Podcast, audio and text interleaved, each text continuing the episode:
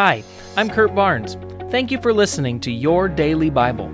It's my prayer that you would be continually growing in your relationship with Jesus and that this podcast would be one of the many tools that the Holy Spirit is using in your life to bring about transformation.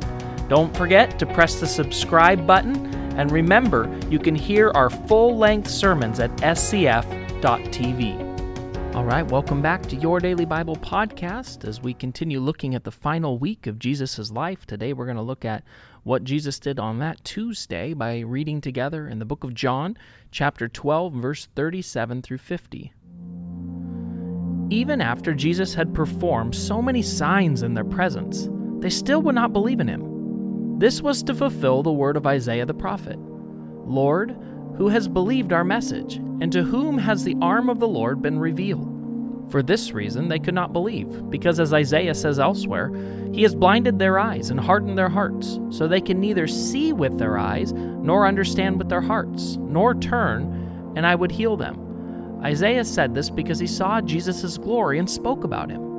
Yet at the same time, many, even among the leaders, believed in him. But because the Pharisees could not openly acknowledge their faith for fear that they would be put out of their synagogues, for they loved human praise more than the praise of God. Then Jesus cried out, Whoever believes in me does not believe in me only, but in the one who sent me. The one who looks at me is seeing the one who sent me. I have come into this world as a light, so that no one who would believe in me should stay in darkness. If anyone hears my words but does not keep them, I do not judge that person. For I did not come to the world to judge it, but to save the world. There is a judge for the one who rejects me and does not accept my words. The very words I've spoken will condemn them at the last day. For I did not speak on my own, but the Father who sent me commanded me to say all that I have spoken. I know that his command leads to eternal life. So whatever I say is just what the Father has told me to say. All right. Amen. Okay, so Jesus, in one of these final teachings to the crowds, tells them some unbelievably important things.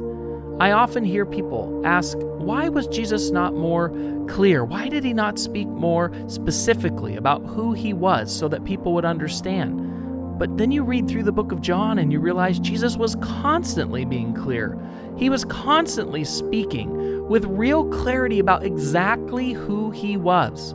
Listen to verse 44 again. It says, Whoever believes in me does not believe in me only, but in the one who sent me. The one who looks at me is seeing the one who sent me. Well, that's fairly clear, isn't it? Jesus is saying, if you believe in me, that means you believe in the Father. If you believe in the Father, that would mean that you believe I am the one he sent. He says, if you've seen me, you've actually seen him. This is clear teaching about exactly who Jesus is. This is clear teaching where Jesus is speaking about his divinity, about who he is. But so many people missed it because Jesus wasn't what they thought he would be. He wasn't what they thought he would look like. And then it says even some did believe, even some Pharisees believed. But to believe in him would mean other people would ridicule them, and they liked people's praise better than they liked God's praise.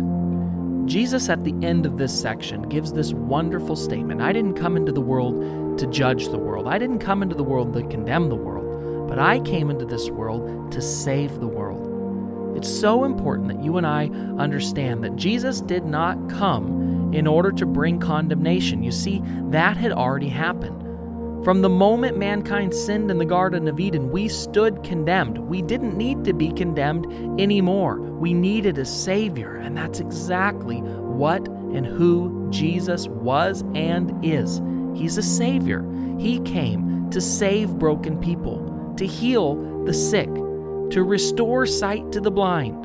He came in order to save, and He's still doing that today.